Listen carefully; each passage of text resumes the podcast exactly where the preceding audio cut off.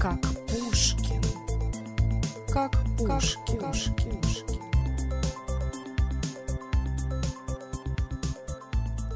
Привет, друзья! В эфире новый выпуск подкаста «Как Пушкин» для всех, кто хочет говорить на русском языке. Больше материалов для изучения русского вы найдете на сайте likepushkin.com likepushkin.com А сегодня я хочу с вами поговорить про поезд. Поезд, вы знаете, это в России не только средство передвижения – на котором можно доехать из одного города в другой и даже проехать через всю Россию. Но поезд – это еще и особая культура. Да, почему? Сейчас вы узнаете. Друзья, наверное, вы уже заметили звуки на фоне, стук колес, покачивание вагонов. Давайте их послушаем немножко. Это звуки поезда, такие, какими мы их слышим, когда едем в вагоне. И сегодня мы с вами будем беседовать под звуки поезда, как будто бы мы с вами едем в одном купе и разговариваем. Но для начала я немножко расскажу про а, то, какие бывают поезда, какие бывают типы билетов и в чем, скажем так, засада, да, бывает с некоторыми типами поездов. Самые основные два типа, типа, скажем так, мест в поезде – это плацкарт и купе. Плацкарт – это самый простой, самый дешевый поезд, в котором есть полки, на которых можно спать. Они ничем не закрыты, то есть весь вагон – это просто пространство с такими полками, которые разделены перегородками, но при этом вы можете идти по коридору и видеть все полки и людей, которые на них лежат. И вагон так устроен, что есть полки поперек вагона, да, а, внизу и вверху, то есть два этажа полок, два яруса. Есть еще боковые полки, они идут вдоль вагона с другой стороны, с другой стороны коридора. Так вот, плацкарт, друзья, это с одной стороны такой э, вид поезда, на котором все едут вместе, и можно поговорить с кучей народу, познакомиться, пообщаться, посмотреть на людей, да. А с другой стороны, это ну, своеобразный такой вид путешествия, потому что все едут вместе, и, конечно же, люди, ну, что уж там говорить, они друг другу мешают, потому что кто-то громко разговаривает, кто-то включает свет, кто-то ест, кто-то кого-то может толкнуть ненароком. Вот, но для меня, для меня Самый-самый главный минус плацкарта состоит в том, что полки в нем короткие. Я не знаю, сколько сантиметров полка, но я со своим ростом, у меня рост 176 сантиметров, я не умещаюсь на эту полку. То есть, если я лягу на спину и вытяну ноги, а, мне нужно будет, если это полка поперек вагона, то мои ноги будут свисать, торчать где-то, я не знаю, наверное, сантиметров на 15, мне кажется. А если это боковая полка, то я даже не смогу, в принципе, вытянуть ноги, и мне придется лежать, свернувшись калачиком, как мы говорим, то есть подогнув ноги, и это очень неудобно.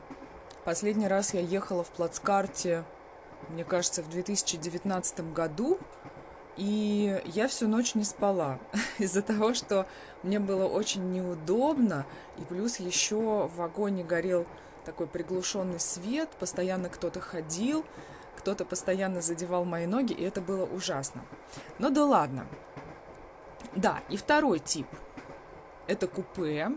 Он, конечно, более комфортный, то есть там э, проход, и только с одной стороны от прохода – есть такие купе, то есть комнатки маленькие, в которых по 4 полки. И э, эти полки достаточно длинные, да, что для меня очень важно. Э, в этих купе более ну, комфортно, да, больше места. Вас не беспокоят люди, которые едут в других купе. Но, наверное, минус в том, что э, все зависит от того, какие соседи по купе вам достанутся. Если у вас будет какой-нибудь неприятный человек или, например, человек, который выпил и сидит, э, допустим, в слегка подвыпившем состоянии, вам может быть не очень приятно. Но в целом купе это хороший способ передвижения, хотя он, наверное, раза в два, а то и больше дороже, чем плацкарт. Теперь, почему я сказала, что поезд – это особая культура? У нас есть ряд вещей, которые ассоциируются с поездом, да, вот эта вот атмосфера, когда ты садишься в вагон, и потом вот этот стук колес, под который ты едешь, да, мирное покачивание поезда, но не только это. Один из элементов поездки в поезде – это чай. Да-да, именно чай, который проводники разносят, как только поезд трогается. Кто такой проводник? Проводник – это сотрудник поезда, человек, который едет в вашем вагоне, который обслуживает вагон, да, а, чаще всего это женщина, но бывают и мужчины. Они одеты в специальную форму, форму железной дороги, форму РЖД, как мы говорим. РЖД вы столкнетесь с этим сокращением не раз, если будете пользоваться российскими поездами. А, РЖД значит «Российские железные дороги». РЖД. Так вот, когда поезд отходит от станции и какое-то время проедет, проводник приходит в ваше купе, даже если вы едете в плацкарте, и предлагает купить чай – вы можете за какую-то, за какие-то небольшие деньги заказать чай, и тогда вам принесут чай. Причем, что интересно, в поездах чай приносят не в каких-нибудь там чашках или одноразовых стаканах, а их приносят в стеклянном стакане, в подстаканнике. К нему, конечно же, дают сахар, ложечку – что такое подстаканник? Подстаканник – это специальная подставка под стакан из металла с ручкой, вот, которая позволяет чаю не проливаться э, и позволяет устойчиво располагать чашку на столике. Ну, а потом это на самом деле очень красивая, интересная вещь, подстаканник, и она тоже создает вот эту вот атмосферу поезда. Ты едешь в вагоне, вагон покачивается, подстаканник, стакан немножко позвякивает в подстаканнике, да, вот эта вот атмосфера. Кроме чая, в путешествии на поезде важна еда. Еда – это тоже часть вот этой атмосферы поезда. Почему? Очень часто люди едут ночными поездами, то есть они садятся вечером, ночь они едут в поезде, спят и утром приезжают. Ну или едут днем, или едут целые сутки, такое тоже бывает. И обычно, когда поезд отъезжает, люди уже сели, расположили свои вещи, а, взяли белье, да, а вы, наверное, знаете, что в поезде выдают постельное белье, простыню, наволочку, пододеяльник, по-моему, или даже две простыни, одну а, для матраса, другую для одеяла. Когда люди уже обустроились, они начинают есть. И по вагону разносится запах какой-нибудь запеченной курицы, а, яиц, хлеба, чая. Но вот запах курицы это, это, наверное, классика, да, потому что очень часто люди берут с собой какую-нибудь курицу-гриль или ножки куриные запеченные, или там пожаренные. Вот. И А, еще, конечно же, колбаса. Да, это тоже классика жанра. Бутерброды с копченой колбасой, с сыром, да. И я вас уверяю, что если вы едете в плацкарте, это совершенно непередаваемый купаж ароматов из вот этой копченой колбасы, курицы, яиц, картошки, кстати, вареной. Вот. Так что да, если вдруг вы поехали и не захватили с собой еду, то вам будет тяжело в мире этих запахов. Я не скажу, что это некомфортно. Нет, это нормально. Но, тем не менее, есть определенная специфика, да. Не всем понравится, да, ехать в таком обилии запахов еды, разнообразной. Очень часто в поезде есть вагон-ресторан.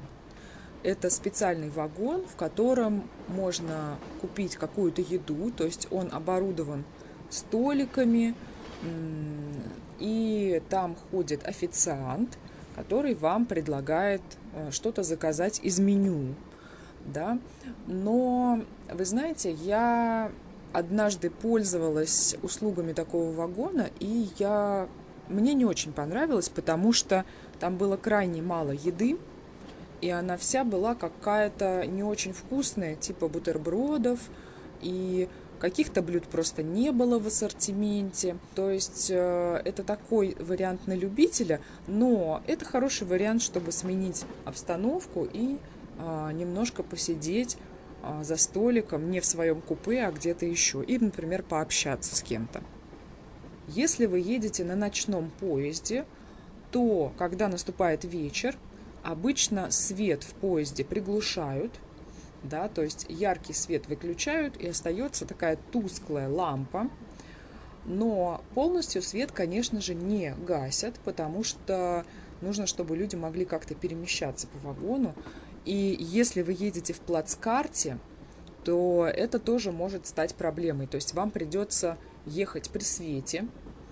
А, если вы едете в купе, по-моему, там можно выключить свет внутри купе и ехать в полной темноте. Утром в определенное время свет обычно включают, чтобы люди могли проснуться, собраться. И, вы знаете, в обязанности проводника входит будить людей, когда они приехали на их станцию. То есть у проводника есть билеты, и проводник знает, кто до какой станции едет. Если, например, вам нужно выходить э, в каком-то городе, и поезд туда прибывает в 5 утра, то проводник где-то за полчасика к вам подойдет, вас разбудит и напомнит вам, что вам нужно выходить. Также скажу пару слов про туалеты в поездах. Конечно, бывают разные классы поездов. Бывает фирменный поезд. Это очень хороший поезд, очень качественный, да. А, купе тоже неплохие поезда. Плацкарт самые простые, напомню. Но туалеты в поездах обычно очень и очень неудобные. То есть это такая маленькая-маленькая-маленькая кабинка, и когда вы едете, поезд еще трясется, и бывает довольно сложно, например, умыться или почистить зубы. Там такая маленькая раковина, в которой вы умываетесь. И это все напоминает такой настоящий квест. А если вы едете еще и в плацкарте, то туалет может быть, ко всему прочему, старый, а, не очень чистый. Ну, я уже говорю, как есть, да. Вот, поэтому это особая история. И, конечно же, если предстоит ехать куда-то далеко, например, больше суток, однозначно нужно брать билет в хороший поезд, иначе будет просто ну, некомфортно ехать. Я знаю, что многие люди из других стран мечтают проехать на поезде по Транссибирской магистрали. Некоторые уже даже это сделали, да, и для меня всегда было загадкой, что так привлекает людей в путешествии по Транссибу на поезде, потому что для меня поезд – это такое средство передвижения, на котором тяжело ехать больше суток. Потому что в поезде ты не можешь особо двигаться, ты все время сидишь на своей полке или лежишь, да. Конечно, да, первый там день, да, вы можете там читать книгу, смотреть фильмы, смотреть в окно, но где-то к концу первых суток это надоедает, и становится тяжело, хочется размяться, хочется куда-то пойти, да, и мне кажется, да, конечно, я могу ошибаться, но мне кажется, что путешествие по Транссибу на поезде – это просто такой, ну, как сказать, стереотип, да, такой мем. Чем больше про него говорят, тем больше все хотят это попробовать, хотя на самом деле ничего особенного в этом нету. То есть проехать через всю Россию – можно не только на поезде. Можно, например, проехать до какого-то города на поезде, там выйти, погулять по городу, до следующего города там, долететь на самолете, где-то проехать на автобусе. И, на мой взгляд, это будет гораздо интереснее и комфортнее, чем ехать две недели в поезде, мама дорогая. Мне кажется, это ну просто, мне кажется, это очень долго. Хотя у нас есть поезда, которые ходят, например, из Москвы во Владивосток, совершенно обычные поезда для обычных людей, русских, да, и, например, если у человека нет возможности полететь на самолете, люди едут там сколько, две недели, да, очень-очень долго едут в поезде. Наверное, в таких поездах есть какой-то душ, я предполагаю, но я уверена, что это все равно, этот душ, он далек по комфортабельности от того, что можно получить, я не знаю, в гостинице или где-то еще. Друзья, если вы ездили по Транссибирской магистрали или если вы хотите проехать по ней, напишите мне, пожалуйста, или в комментариях, или в нашем чате в Телеграм, в русском чате, почему вас так привлекает эта идея, чем она вам нравится, и это будет интересно, потому что Конечно, я допускаю, что, может быть, я чего-то не понимаю в этой жизни. И, может быть, это действительно очень круто. Поделитесь, пожалуйста, своими соображениями.